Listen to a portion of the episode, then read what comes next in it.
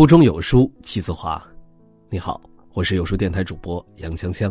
今天要和你分享的文章来自于作者金博国学。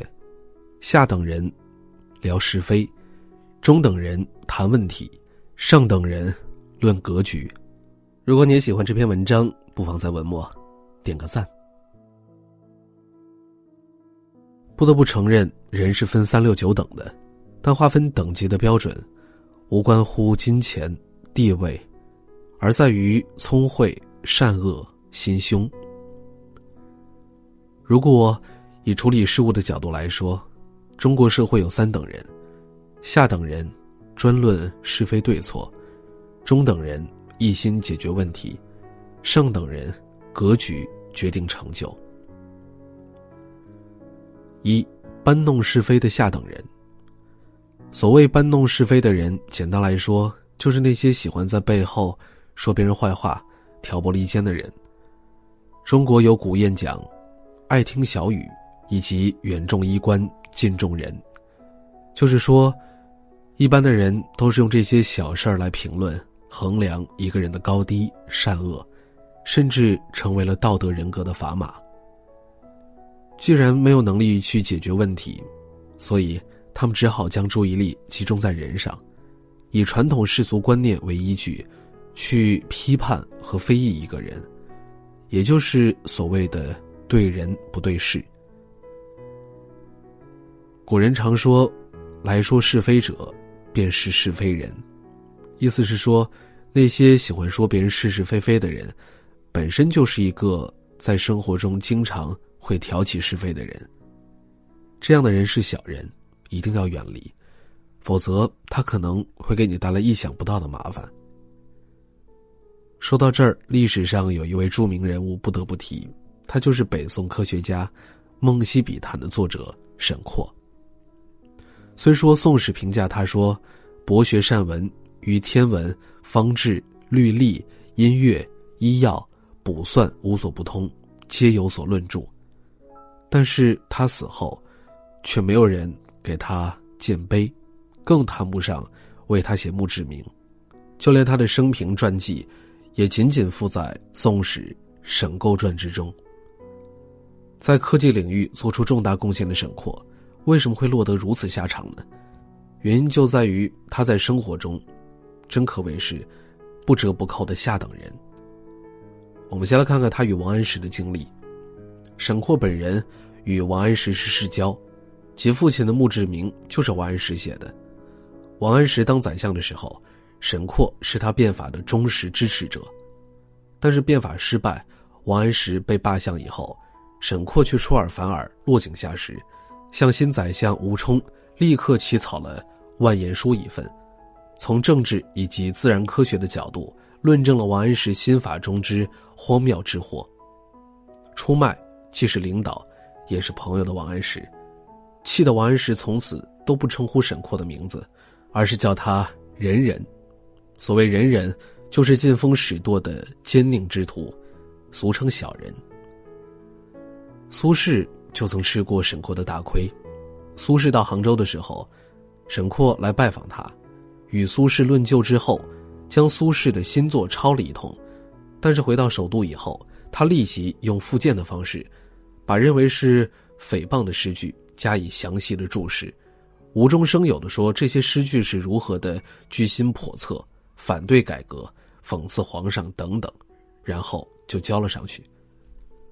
不久，苏轼因为在诗文中愚弄朝廷、无君臣之义而入狱，险些丧命。例如苏轼歌咏桂树的两句：“根到九泉无曲处，世间唯有折龙枝。”皇帝如飞龙在天，苏轼却要向九泉之下寻蛰龙，不臣莫过于此。那这就是文字狱历史上著名的乌台诗案，牵连苏轼三十多位亲友，涉及他一百多首诗词。喜好搬弄是非的这类人，最善于捕风捉影。你不经意的一句话，一件小小不然的事情，都会完全有可能被他们信手拈来，大做文章。让你受到伤害，因此要尽量远离这种人。说人是非，伤人伤己；好话要多说，是非不要提。地藏菩萨本愿经告诫世人：搬弄是非，使人家争讼斗乱的人，将来要受无舌、百舌的报应。我们平时也要注意，传话一定要平平实实，千万不要添枝加叶、添油加醋，弄不好就会变成搬弄是非。远离是非人，不听是非话，是非自然就会离你而去。二。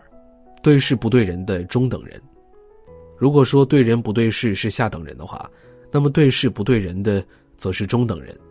他们往往对于自己有着清晰的定位，其理想在于把自己擅长的事情做到极致。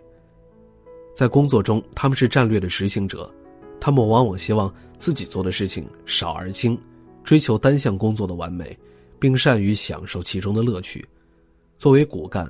他们可以在自己所管辖的范围内，能够干出非常不错的业绩。总之，他们一切行为都是围绕解决实际问题。在现代社会，他们可能是某一个领域的资深专家、学者、企业的中层领导，或者说是两耳不闻窗外事的学术派人物。而在古代，他们被统称为将才。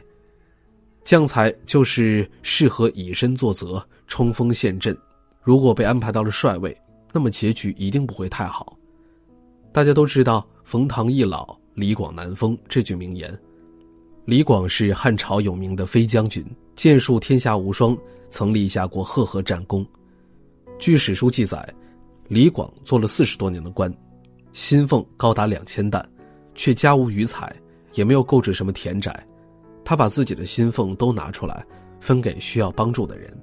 对待自己手下的士兵，他爱兵如子，每一次统领部队都要认真的观察。当自己的士兵们都吃上饭了，才自己也吃饭。在缺水的地方行军，当士兵们都喝上了水，自己才去喝水。所有的难事儿，都是身先士卒，自己先做。他不仅对士兵爱护体贴，连敌人匈奴单于都很敬佩他。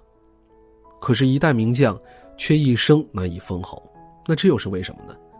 是时运不济，还是遭到了刻意的排挤？难道说真的是汉武帝没有识人的慧眼吗？当然不是，李广最多只能是将才而非帅才。诚然，李广作战英勇，有着极强的个人魅力，士兵都很爱戴他，但是他带兵非常的随意，简单行事，部队行军任意而行，行军走路。不按方阵，愿意怎么走就怎么走。部队驻扎只看是否在水草边。驻扎下来以后，人人自便。夜里也不打更巡逻，来往的书文能减则减，能省则省。也正是这种随意性，才导致了卫青与匈奴的决战的那次战役中，李广竟然迷路了。直到决战结束，他才找到卫青的主力部队。当时宫中的几位大臣，往往用程不识和李广相比较。程不识呢是一位边郡太守，他治军非常的严格，行军时编制队列、驻扎等一切都是按照规章制度。部队在外作战，有职责明确的层级指挥系统，即使休息也处在人不卸甲、马不卸鞍的高度的戒备状态。他的部队从来不打大胜仗。也从来不打大败仗，永远是一整批出去，退兵也是一整批慢慢的退下来。左右前后，整个部队的旗号整整齐齐，没有大胜，也没有大败。曾有大臣说，李广治军追求简洁，胜也许胜得漂亮，败也会败得惊心动魄。程不识治军虽然麻烦，但是他的部队却从来不会出什么差池。的确。百步穿杨的李广是一个好劳模，是一位英勇的战士，但始终不是一个优秀的管理型人才。所以，中等人适合干中等事，通过自己的踏实努力，做好具体工作就可以了，尽心尽意的将每件事情做得尽善尽美，这也是有意义的人生。三，只论格局的上等人。现在最缺的。也是最需要的，是有大格局的人。凡是有大作为者，必有大气宇，格局小的鲜有成功者。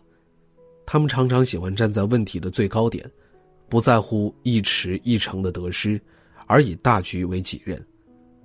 谋大事者首重格局。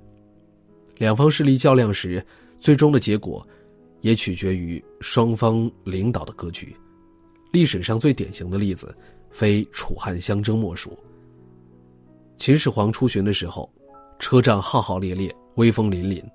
彭城的项羽在围观的人群中说：“彼可取而代之。”沛县的刘邦则说：“大丈夫当如是。”从这两句话当中体现的不是他们个性上的差别，还有他们格局上的高下之分。